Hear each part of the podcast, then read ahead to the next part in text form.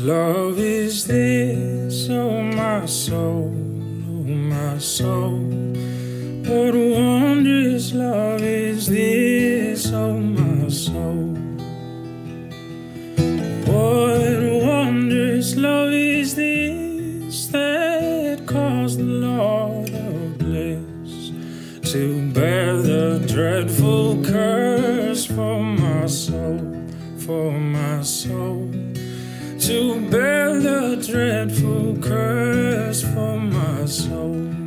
Good evening, everybody, and welcome to another very special, solemn Lenten edition of Ignite Radio Live. over the five mighty stations of Annunciation Radio. You are with Greg and Stephanie Schlueter and our wonderful guest, whom we will introduce soon.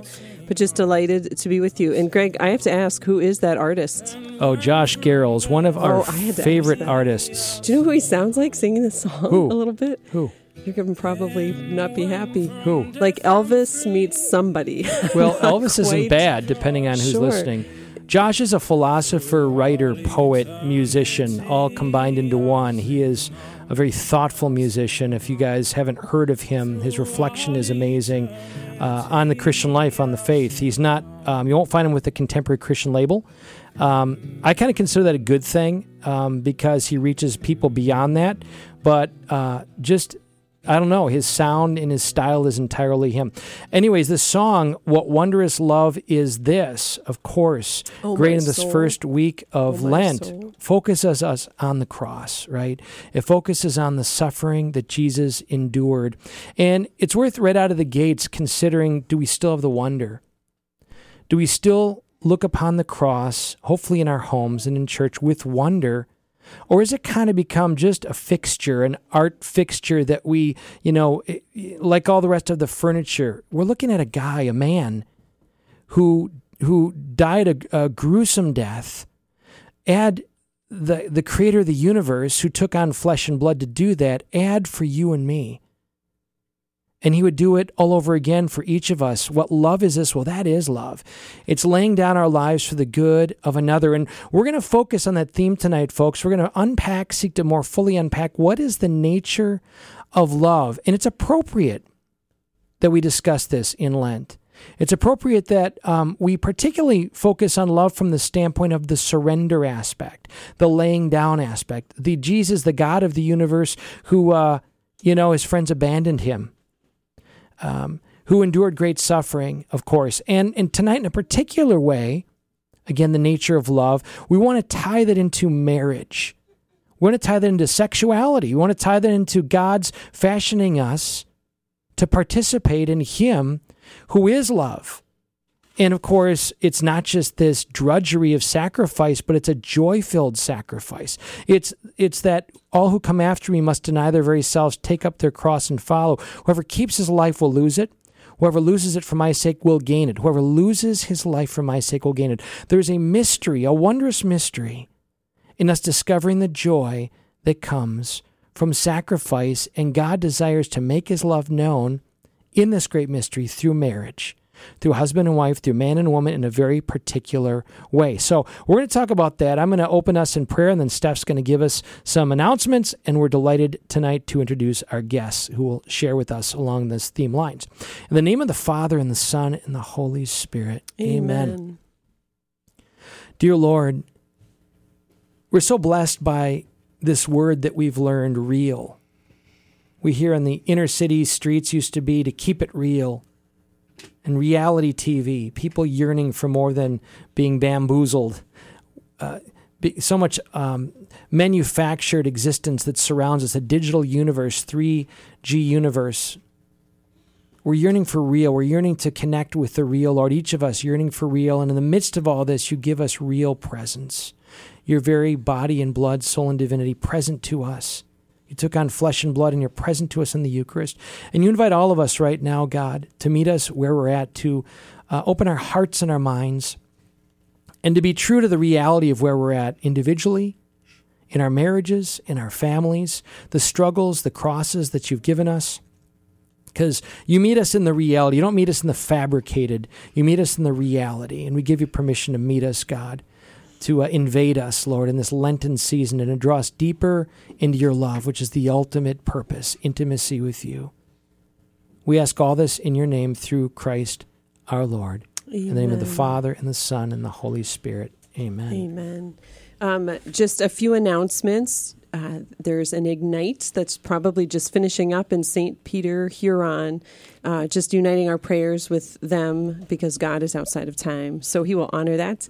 Tomorrow at Most Blessed Sacrament, February 21st at 6 p.m., is a Spark, which is a meal with a message. And they utilize the Lit Gathering Guide, um, which you can find at massimpact.us. What is the Lit Gathering Guide? I'll tell you in a second. Okay, great. Tomorrow, also February 21st at 7 p.m., there's an Ignite at Holy Trinity um, in Swanton or Assumption. I'm not quite sure why it's interchangeable.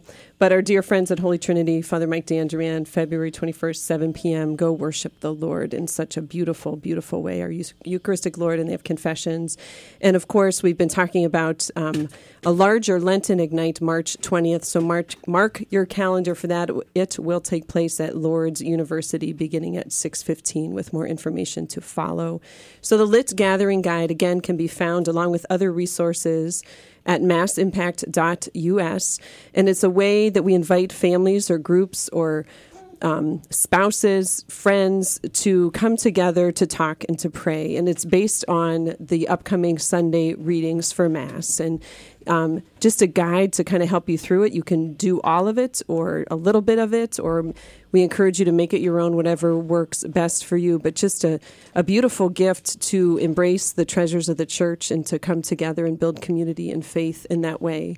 Um, Mass Impact is all about building personal, family, and parish um, transformation, discipleship, just renewal. So we encourage you um, to check that out. We encourage you to talk to your priests and um, get those resources in your parishes. Uh, our organization, Mass Impact or Image Trinity, it's also referred to under the umbrella of. Um, we love to come in and do parish missions or talks with um, different groups of people there or the the parish staff. So keep us in your prayers first and foremost and uh, also spread the word at this beautiful gift that we have been entrusted with. So, folks, tonight, again, the cross, Lenten uh, season, do we look at the cross and do we think love? And do we recognize that there is the icon of love poured out? And even more, do we look at marriage and do we embrace marriage as an icon of the Trinity, mutual self giving love. So tonight in the studio, we are very blessed. You may hear a little beautiful noise in the background coming I over the hope you microphone. do. I do too. Little Naomi, eight month Naomi, is going to kick the mic for us tonight. She's awesome. Blessed to have Naomi. And she just was delightful enough to bring her parents with her tonight. So we What a have woman. Joe and Dora Hunya with us. How are you guys doing tonight, Joe and Dora? Doing very well. How about yourself? Very good. Welcome. Awesome. So Joe is 28 and Dora is 27. They've only been married a year and a half. And I will say, looking at the stats, they've taken a very different approach to dating and marriage than most of the world. And I venture to even say many who uh, approached marriage in the Catholic Church. So that's just to pique your interest. We're going to get to that story very shortly. But before we do, we got to start at the very beginning because it's a very good place to start, as you all know. And um, and as we talk about this, Roman uh, Revelations twelve eleven, let that be burned into our minds. The enemy is active. The enemy is active. We read in the papers, in our community, in our marriages, in our families, in our own souls. And how is the enemy defeated? It says very clearly by the blood of the Lamb and by the word of our testimony. So we're blessed to have Joe and Dora to share with us a little bit of their journey and their testimony. And what is the what are the the dynamics of that testimony? How do they make Christ known? Well, because every testimony has these same movements of Christ himself, life, death, and resurrection, which is ongoing for all of us. Each of our testimonies. And we invite you tonight again to just as they share be attuned to this movement in your own life. How are you experiencing life, death, and resurrection? Maybe the encouragement for any of you tonight is to recognize in the midst of whatever death is going on uh, at work, with uh, in your marriage, in your family, God is in it. God is in it. God is in it. He's working transformation out. It's the whole meaning of the Mass. It's where grace flows from and connect with that. That's, that's what we're all about as a movement to connect our humanity, our marriages, our families with Christ's very presence and life, death, and resurrection and Pentecost. So, um, with no further ado, ladies first, if it's possible. Just work with us here, folks, as we're taking care of little Naomi also. But uh, Dora, tell us a little bit about your background and uh, kind of coming to personally know and live for Christ in the fullness of our Catholic faith. Sure. So um, I grew up in a beautiful family of 10 children. Awesome. Yeah, and I had um, beautiful parents who are very strong Catholics and, you know, raised us all in the Catholic faith. And Where do you fall in 10? I'm the second oldest. Okay. So Greg's cheering because that's Yeah. his place. that's Joe's the second oldest too. So we, we keep joking. I'm the second, Second youngest. youngest. okay, okay. We keep joking that our second baby is going to be our favorite. So. Cover your ears, If you hear crying any moment now, you'll know why.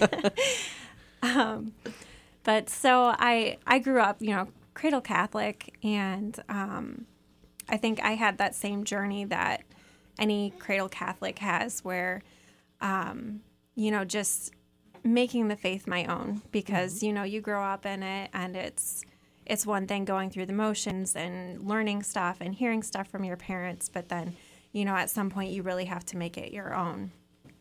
And so um, I was blessed to be part of a group called Challenge in high school, and um, I, you know, we we did retreats and stuff, and that really helped me to, um, to to make that very personal for me and to develop that personal relationship with Christ.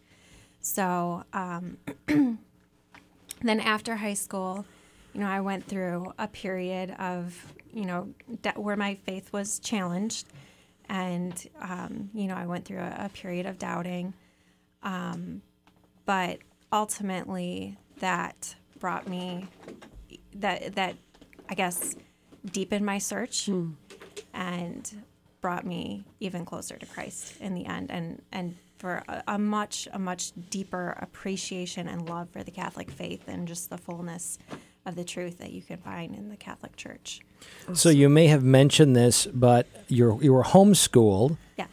and um, you, I assume, had through church and through just life experience exposure to perhaps what a lot of your peers were dealing with through those adolescent years and high high school and post high school years. Um, what thoughts did you have as you coming from this faith-filled Catholic homeschooling atmosphere environment? What thoughts did you have as you knew friends maybe who were dealing with the stuff and the junk? How did you process that as a young woman? You know, it was it was a challenge for me because I at that age of my life, like most people at that age in their life, just wanted to be accepted. You know, you just want people to accept you and um, you have a lot of insecurity. And so I really was not um, I guess as I definitely not as stable as I am now with my beliefs and, and why I believe what I believe. But I had that foundation of that relationship with Christ that I knew that this was wrong, you know, and this this was right. And that helped keep me, you know, for the most part on the right track. I definitely stumbled. Um, but um, it was it was definitely it, it was a challenge for me and I, you know with being homeschooled um there's i think you know my parents had a little bit more control over how much of that i was exposed to but i mean you're exposed to it Right. in this in this in this age you know some way, commercial or friend's Anything, house or yeah. Oh, yeah. something. Yeah. Did you have any growing up resentments, maybe at their control? Uh, you know, not even necessarily immorality, but just I don't know opportunities to do or go think go to places. After which you were kind of maybe glad. Like, did you rebel against homeschooling? Any of that? I never rebelled against homeschooling. And, you know, through high school, I was never rebellious. It was probably when I was turned like 18, hmm. like 17, 18, around that age after high school, that I started being like, you know, I'm an adult now. I can do what I want. And, The you know, old, I'm 18. yeah. Yeah. Where have we heard that? We're gonna absorb some wisdom. I know. Tell us. Dora now. yes. So um, I definitely had that that period of rebellion. It, I think it just came a little bit later for me than it does for a lot of kids. Um, and I was definitely still a kid, you Mm-hmm. know, but I didn't realize that, you know, and I had a lot of growing up to do. And looking back on it, obviously now I can see why my parents were the way that they were and why they restricted me the way they did. And I'm so grateful. I am so grateful because um, I know that even with their strictness in a lot of ways, um, I still was exposed to stuff that I wasn't mature enough to handle. And um, I still did stuff that I regret deeply. And, but I know that without their guidance and their support, I, it would have been much worse. So much worse. We have to give a shout out to your parents. What are their first names? Carl and Kim. Carl and Kim, shout out to you, Woo, woo, Carl and. Kim. Thank you for your exemplary witness and just this testimony moves my heart. Obviously, as a parent, uh, Steph and I have six children. Um, so obviously, let's use the metaphor of a compass. Um, today, the world, we postmodern deconstructionism, all these fancy terms that essentially mean that you can make it up as you go along. It's all what you feel, it's all what you think, it's all your experience. Who can tell you what to believe? Those lines of the road, those are optional in the moral world. You can erase them, create them. But after 20, 30, 40 years, people are, have been thinking they can create those own lines. They've been smashing into the berms at 60 miles an hour, and their cars are really broken. And I think a lot of them are now looking for, you know, they wouldn't use this language, but they're recognizing there is a compass, there's a shape. You can't, as C.S. Lewis said, break the law. Only break yourself against it. So your parents did something, it seems, even more than give you the faith and the truth of the faith and an experience. They, in their parenting, um, seem to have that great skill of letting you own it yourself. Like somehow, in the midst of all that, you were able to inherit that. Hey, this isn't just moms and dads kind of protective, insecure little property, but something that they wanted you to own for yourself and see as a good for yourself. Is that mm-hmm. fair to say that they? Yeah, absolutely. Absolutely. On to you, Joe. So, Joe, tell us about your back. Joe. By the way, Joe, we, He's we, we the applaud Joe. He's an he's an EMT, a para, what are you, fireman EMT, Firefighter, paramedic. superstar hero is what I hear That's in right. that phrase. That's what I heard. Very awesome. Uh, so very excited. That's right. All paramedics out there, first responders, amazing. We're in good shape if I go into cardiac arrest. All right. So, um, which I don't know why I would. I Joe, yeah, I don't know, Joe. So it's awesome to have you here. The, the delight here, folks. is just great. You, you guys may or may not experience this, but when you're with people who love God, that are seeking Him, not pronouncing Him perfect through us, but just there's a resonance there. Anyways, so Joe, you're 28. Take us back to the beginning with you. How did you come to know and live for Christ and uh, the fullness of our faith? Well, uh, I am the second oldest of six children. Uh, I was also homeschooled uh, growing up, but I entered public school at eighth grade, and I went through high school. Um, kind of growing up, the foundation of, of what I received um, in the faith is, I think, what a lot of cradle Catholics kind of receive, um, kind of handed down. You know, the, the Ten Commandments. You kind of you learn about your faith, um, which is a good thing. It's very needed, um, but I feel so many of us are really we we don't we haven't been able to witness that true authentic life of giving to Christ and um, that that conversion of heart. Um, so a lot of a lot of my faith growing up was was kind of more or less trying to follow rules, um, which I think kind of describing them as, as rules is really does us does them an injustice because I think they're more guidelines um, for how we can become the best person which God intends us to to be. Um, so Can I ask real quick? Yeah. Sorry to interrupt your train of thought. What was that transition like from being homeschooled into the public school route? I was going to say, talk about apocalypse. yeah, it it it really it wasn't too bad. Um, I was involved with sports in the little league growing Mhm. up, so a lot of those people that I went to school with, I already knew. I had a Mhm. relationship with.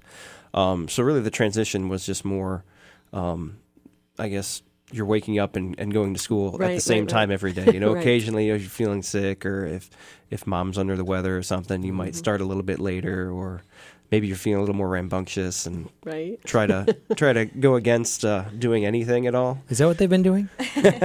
John Paul, why are you smiling? No. Um, so, yeah, growing growing up and then entering in, into a public school, um, that's kind of how I, I lived my faith. Was just I would follow you know, kind of the rules and and I figured, you know, well, I, I go to church, you know, I try to try to follow the Ten Commandments. You know, I'm I'm a good person, as opposed to truly opening up my heart and trying to live for Christ. Mm.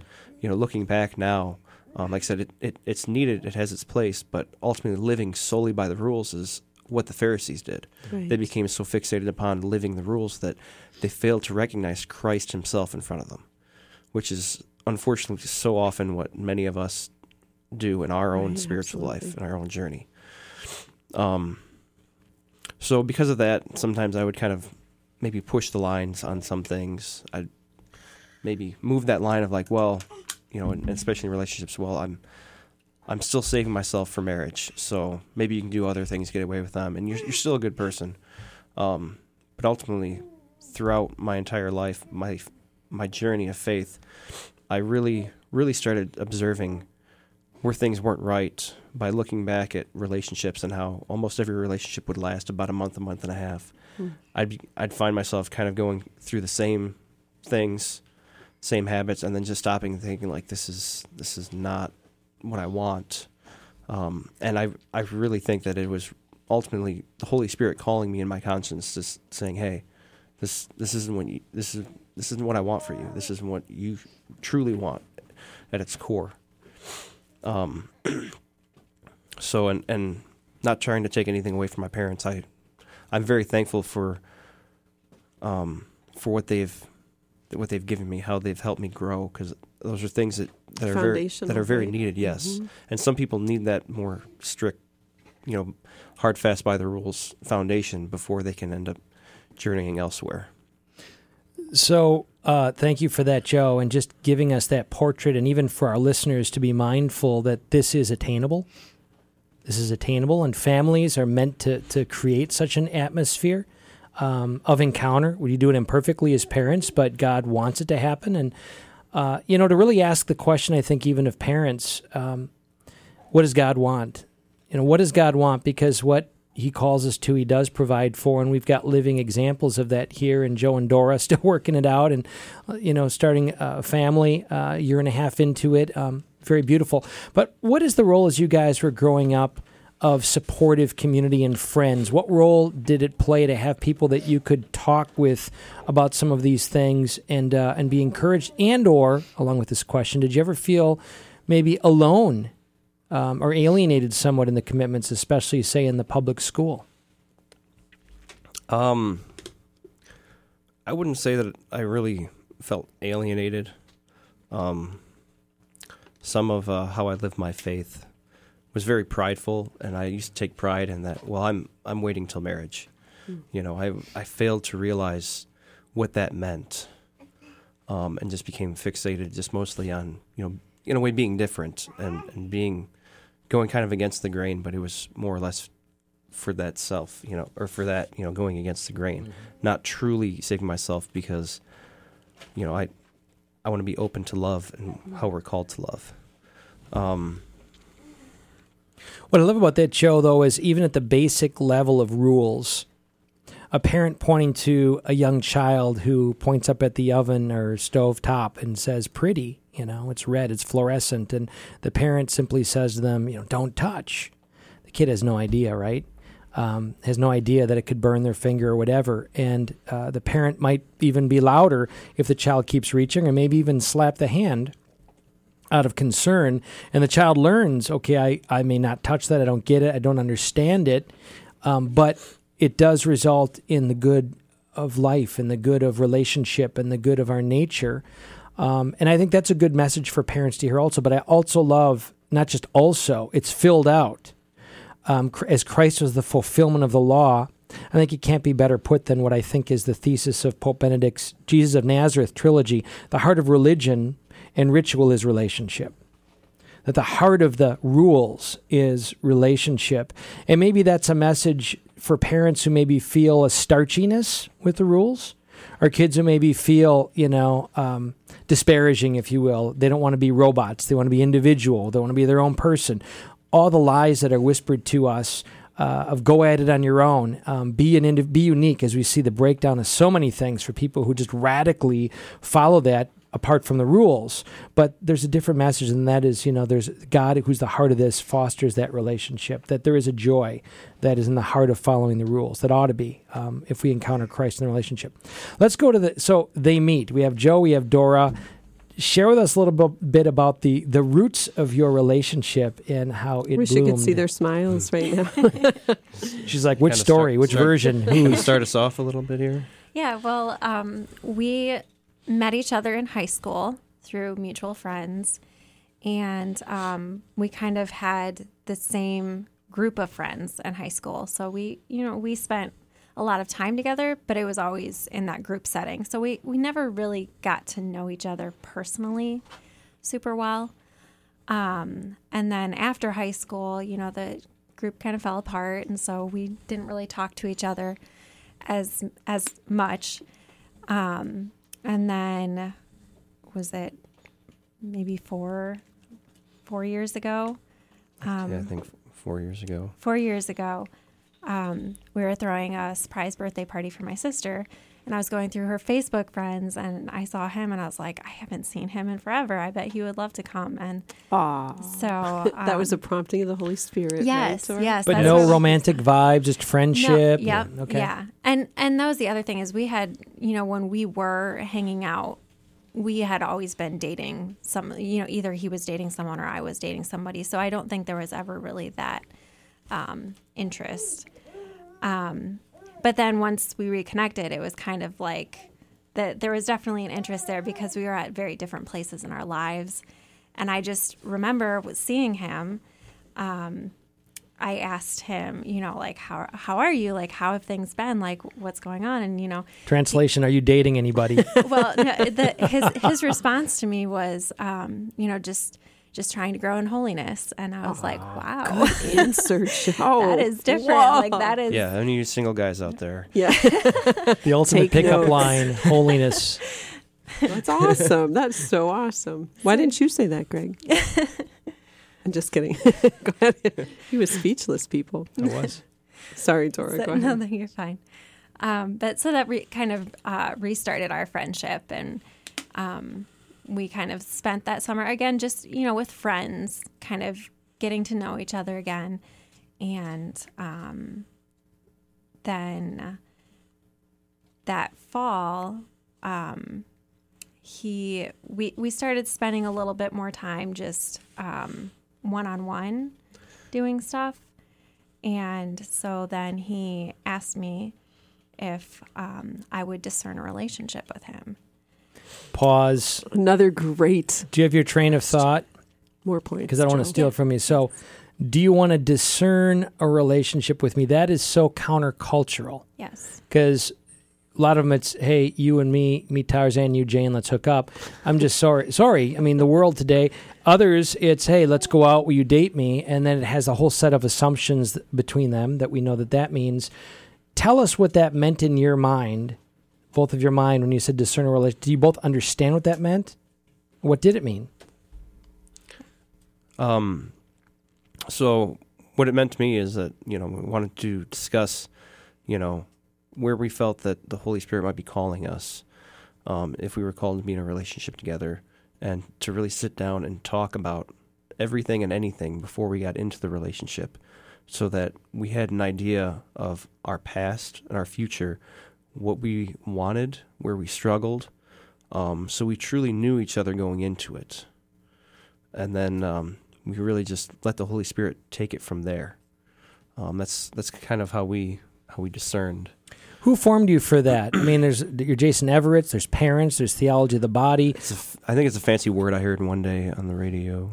I'm, I'm just kidding. Go Catholic No, um, So I have an older brother who uh, was at one point in his life really not living the faith, and uh, had a close call on a fire and really kind of opened his eyes. And, and he had gone. He's he's currently in the seminary again, but he had gone in there, and, and some of it really has to do with maybe talking with him during key moments in my life, and really being able to open up and and try to understand a little bit of of things that I should be doing in my life and then ultimately being open up to to doing those.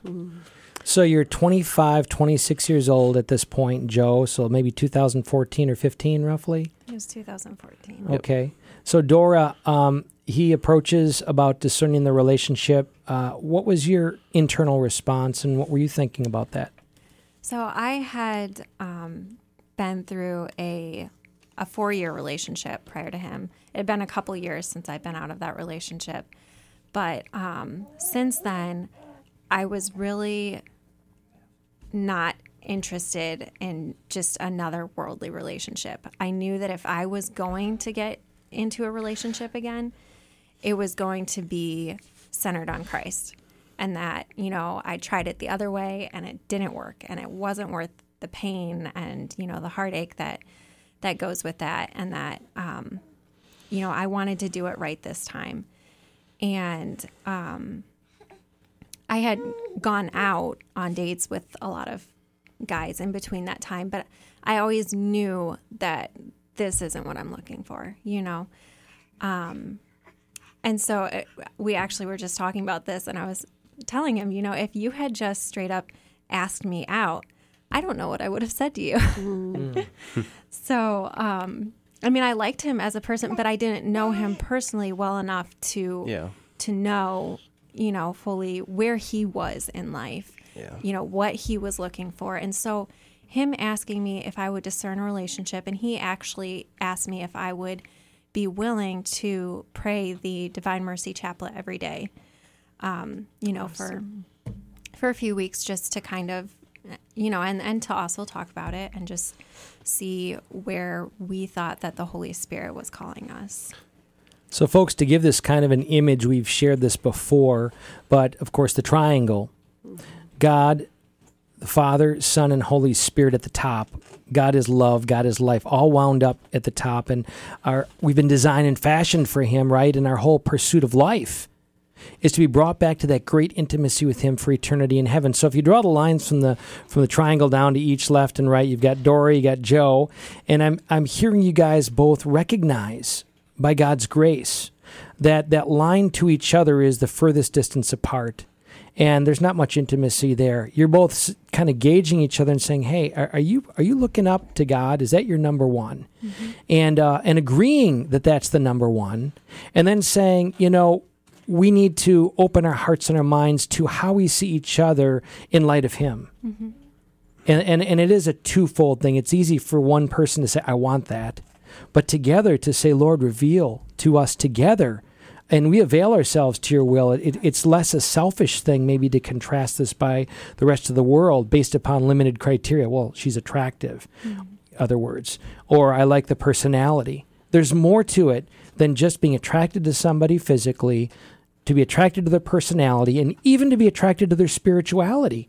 Those three things are not uh, are not sufficient to date somebody. They're not sufficient to be married to somebody. Again, to be attracted to somebody physically, to their personality and their spirituality, still is missing the criteria of God.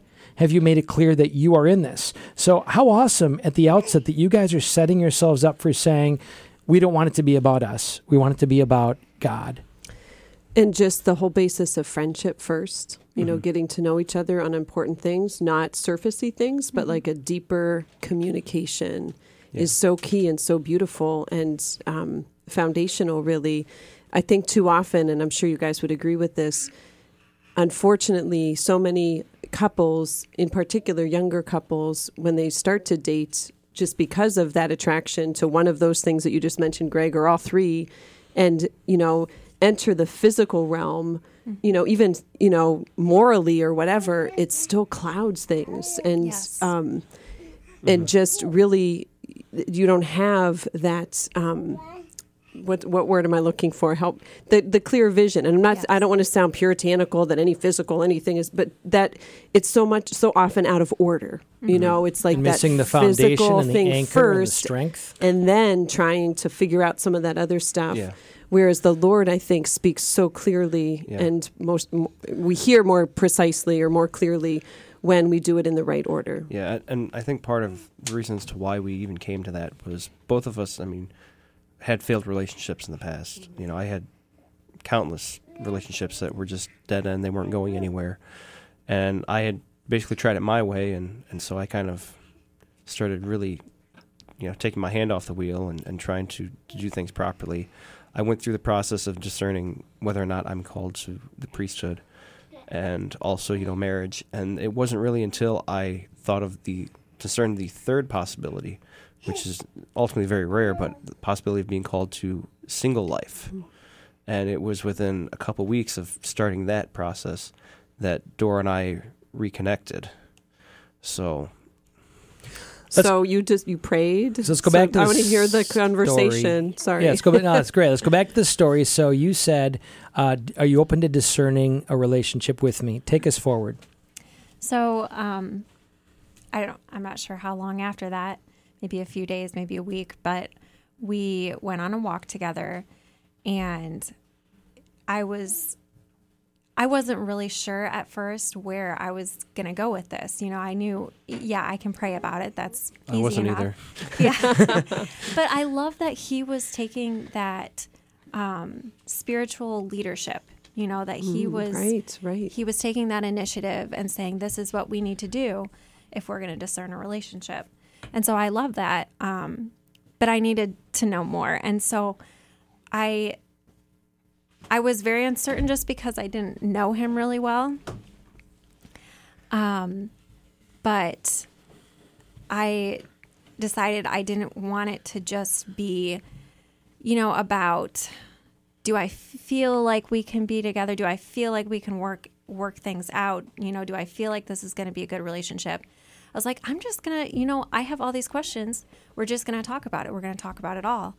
Um, and so, you know, I kind of had this list in my head of uh, we're gonna talk about, you know, um, where he, where we are in our in our faith lives, um, where we've been, you know, our journey and um, because I, I wanted to know that he knew who he was, that he wasn't still searching Beautiful. for himself. Um, because I knew, you know, if ultimately we were going to be called to marriage, I wanted that strong foundation for our family. And, um, you know, we talked about past relationships, we talked about, you know, what what we um where where we've been and also where we wanted to be what we wanted a future relationship to look like and also you know what i asked him you know what do you how do you feel about sexuality uh, within a relationship and you know within marriage and what are your views on that?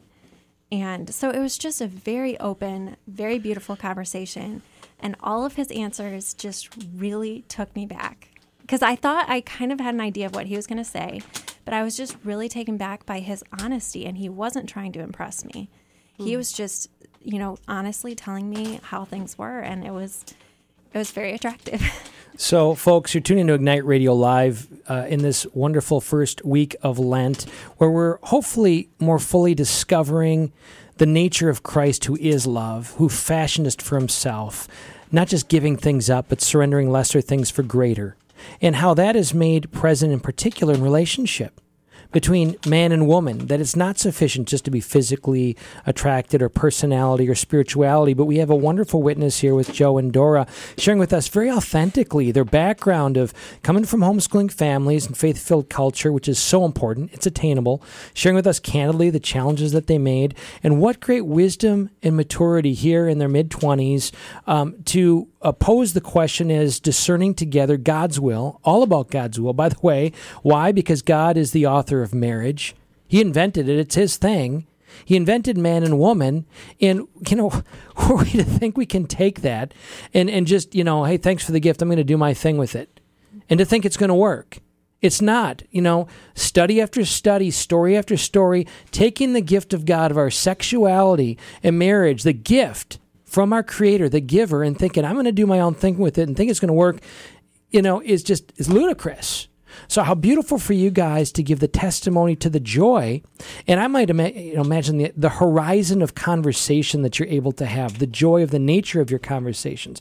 Your dates aren't comprised of sitting in front of TV or, or doing immoral things. There is an there's a joy, a delight. You're removed, I suspect, from jealousy. You're removed from the fear of, oh gosh, I'm ever going to get married? I mean, the motives that may drive a lot of people to get married, he's just with his friends and doing his party thing, you know, his guy night, or she's doing her thing. So I'm just so moved at, at God's grace alive in you and the attainability. So you, you're into a couple weeks now of this discernment process. Take us further.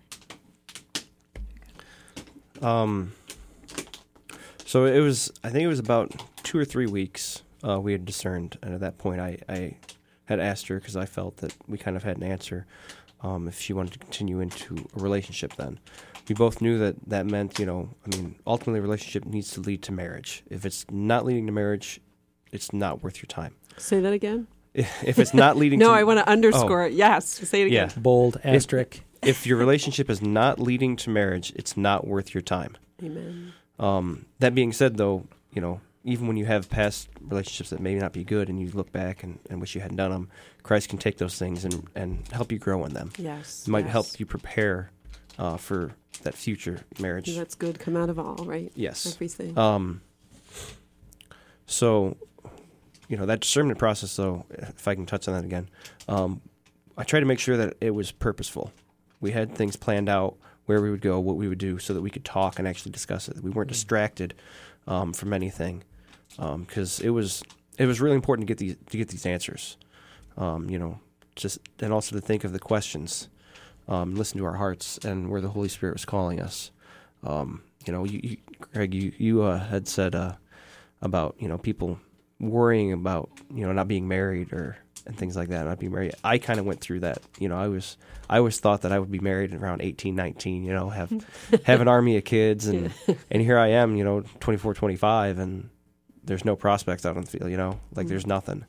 So, um, I kind of went through that anxiety of of trying to find somebody, but um, so anyway, into our into our relationship, um, we still continued to discern that um, because we knew that because we were going about it the right way, there's a possibility that we could be in each other's lives to strengthen each other for something that we might be called to a little bit farther down the line.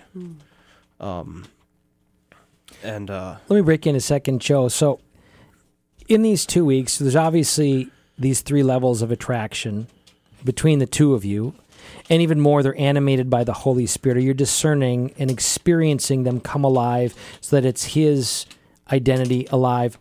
So, I'll call it kind of the butterfly factor of just that sense of, wow, I'm, I'm really like, this is all coming together for me. And, and it's, it's not just, um, you know what I'm saying? Was that happening for both of you guys? I think so. I'm gonna use something that I heard on Catholic radio not too long ago, but um, they they um, were talking about how when you are younger, you're easily swept off your feet because you're not stable and you don't know yourself as well.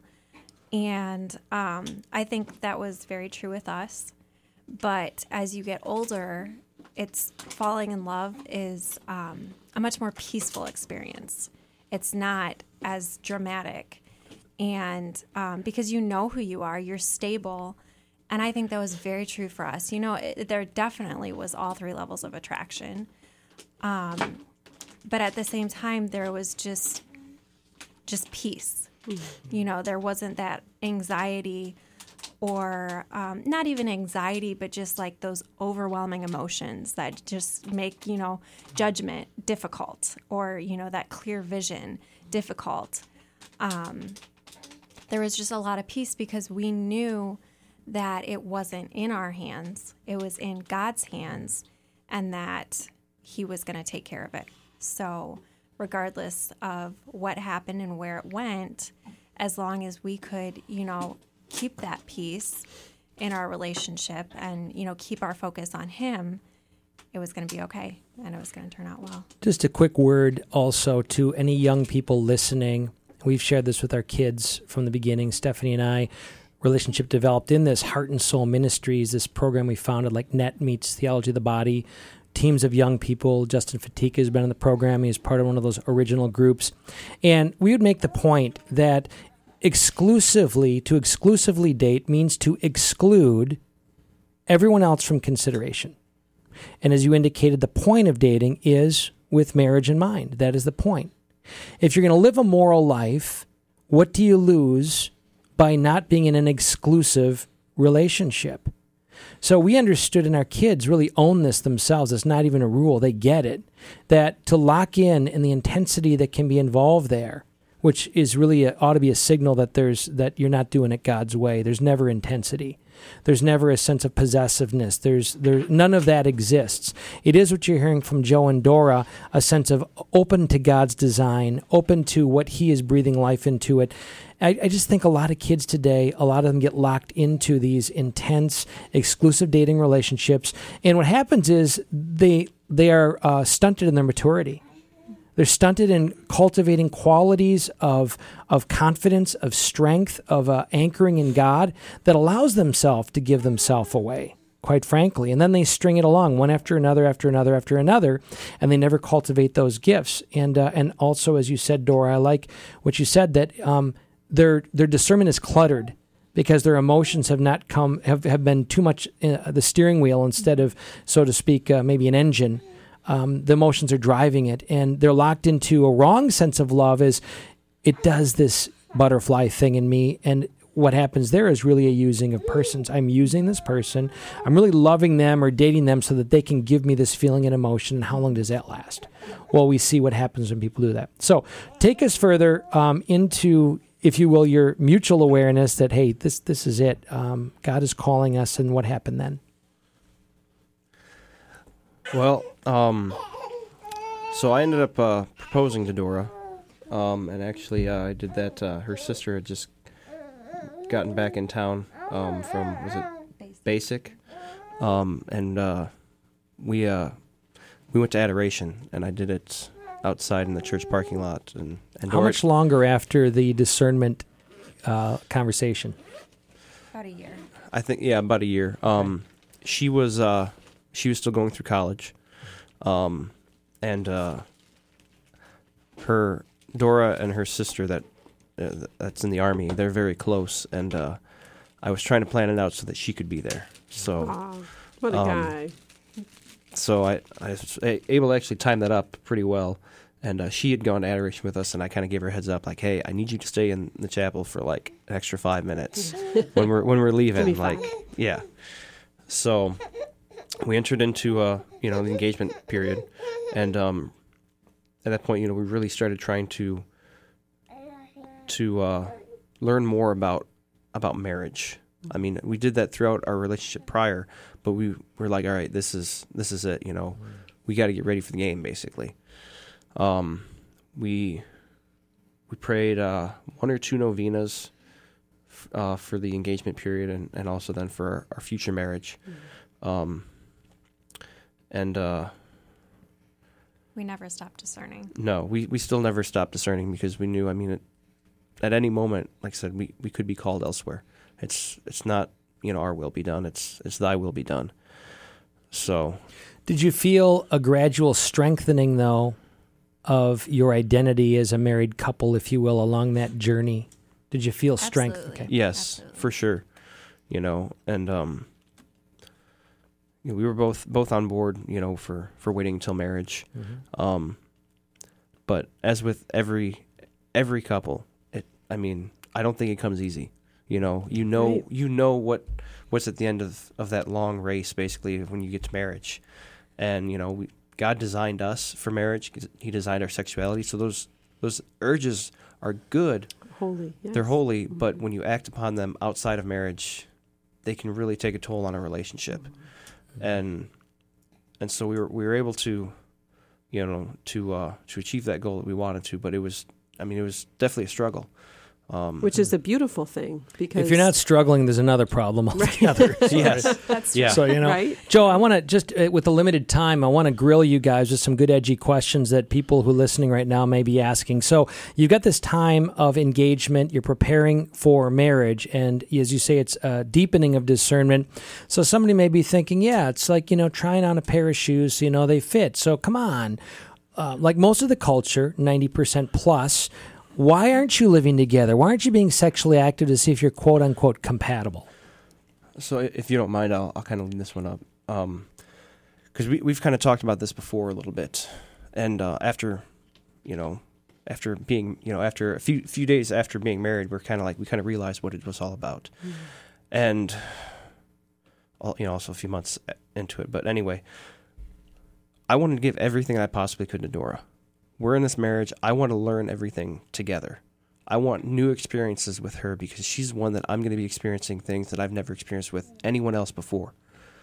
You know, some of our regrets I would say would be possibly from past relationships and and even just little things, you know, you know, kissing for extended periods of time like I I regret that because that's a little bit that I could not give to Dora in our marriage. Um and uh, I would say that that's why you don't want to do that. You know, there's there's something extremely special about taking on taking that on as a newlywed couple. Um, and it's important to go through those things together to learn them together. So So obviously, conjugal love between a man and a woman is a language. It's a language. It's a lang- It's a height of what one can physically give to another that says, "I give you all of me." So it's worth our considering if we're giving what says all of me without it corresponding to the circumstance, we'll say marriage, that says all of you, isn't it kind of a lie? yeah, you know I, i'm going to give you my whole body everything i got all of me and then of course um, we know the psychology sociology and even the physical stats like uh, you know metallic duct tape that when people come together the first time it's got that powerful god designed bond um, that sticks together. And uh, you know if you pull that apart you see what happens. It's less adhesive. And we know even now with neuro neuro uh, neurology that um, uh, the dopamine is designed to bond a husband and a wife together, and how many you know how much more that that takes, how much it diminishes, if you will, with each new partner. And again, as you said, I like that, Joe. There's transformation, there's healing. Absolutely, the Holy Spirit can do amazing, amazing things. But you experienced, by and large, God's design. Um, so I want to ask another hard question. So as you're talking about marriage, I think one of the key mistakes that married couples make, well, number one in the big picture is God, what's your will? What do you want? And one of the ways that many married couples um, maybe don't get that or ask that question is they get locked into double incomes and they max out uh, their house, their dream house, and their cars or whatever, and then they never see each other. Yeah. And their children, so there's stresses, there's a dual stress, and the house never becomes a home. And um, so, what, what what was your discernment process? Because clearly you chose to be a single income home and to live within your means and the financial part woven into that, because that was the best way to experience what God wanted for you. Share with us your process in discerning that and why you chose what you did. Well, it was it was not an easy discernment to come to. Um, I had just graduated with my degree in accounting, and I had a job that I loved, and um, you know, so originally we were planning on trying to make it work with both of us working. Um, but just you know, going through the logistics of it, we realized how much we would be losing, and um, you know, yeah, we would we would have that. Um, we would definitely have, you know, that that greater income, and we would be able to save up for a house faster. We would be able to, um, you know, not have to be so tight with our spending.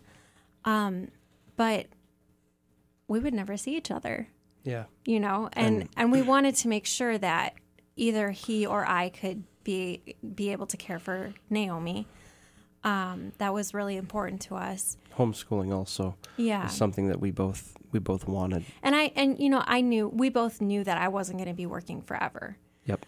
Um, but just making that decision that even in these early years, this is you know the foundation of the rest of our life together. Yeah, we we needed that foundation. Mhm. Um, and we didn't want want the world to really tell us how we're supposed to live our marriage, which is so often that you have to have money. Um, both parent both parents need to be working, or both spouses need to be working. Um, ultimately, you know, we felt that that would be a detriment to our marriage, and we wouldn't be able to be as strong as we possibly can be. And it's important that we have strong marriages because ultimately, marriage is the vocation that fosters all vocations. Without solid marriages, people cannot discern whether they're called to religious life, called to be married. And I think that's part of why we see that crisis of of vocations to the priesthood and to the sisterhood now is because we don't have strong families. They let what the world says they're supposed to do run their fam- their their household. Mm-hmm. They're not making time for prayer. They're not making time for one another. Um, ultimately, finances has become their idol god, and it's not gonna it's not gonna make them any happier. So my brother-in-law, who I respect and admire greatly, Keith, um, four beautiful children, and uh, didn't make more than forty thousand dollars. His wife, very gifted, very talented, uh, could have gone all the way through college and done well also, but really it came down to uh, God's design of living abundantly, the unsurpassed gift of relationship. There's nothing that surpasses the relationship. You can go to the most beautiful, exotic place. If you don't have your wife with you, it's great, but the biggest piece is missing. You can have the biggest, beautiful house. If you don't have that relationship, it's empty. It's vacuous. And I would say with our children, to form them, is there anything more important than fostering in them the heart for the kingdom, a, a, a character and quality and virtue for the kingdom? And can anybody do it better than a parent? Absolutely not. So Keith put it to me this way. He said, we didn't have children. It sounds harsh, by the way, folks, and I get it out there, and I get it's a challenge, and I get this is controversial, but I do think it needs to be said. Keith said, um, we did not have other children. We did not have children for other people to raise them. Yeah. We didn't have children for other people to raise them. So I don't want to be pointing a condemning finger to anybody who's listening right now, but I do believe this is a epic challenge for young women today who are even faithful Catholic believing women in that that struggle. And I think often what I hear them say is, "At least I'm not." At least they're not in daycare. Some of them are, unfortunately. Mm-hmm. Where at least my mom can watch them. And I see more and more young families that aren't making a lot of money, single income, that are coming to this decision. Unfortunately, having to come in for a landing. We're going to have to have you guys back. This has really been a blessed conversation of the wondrous cross, wondrous love, uh, that marriage images of Christ. So, folks, just join us in a prayer here as we close tonight. In the name of the Father, and the Son, and the Holy Spirit, amen. Dear Lord, we in this Lenten season want to be all the more aware of you who are love, to see in your life and the way you lived it the nature of love, pouring yourself out for the good of other. Awaken us in our marriages in particular and families to live this out fully. Give us your grace and virtue. We lift it up to the glory of your name through Christ our Lord. Amen.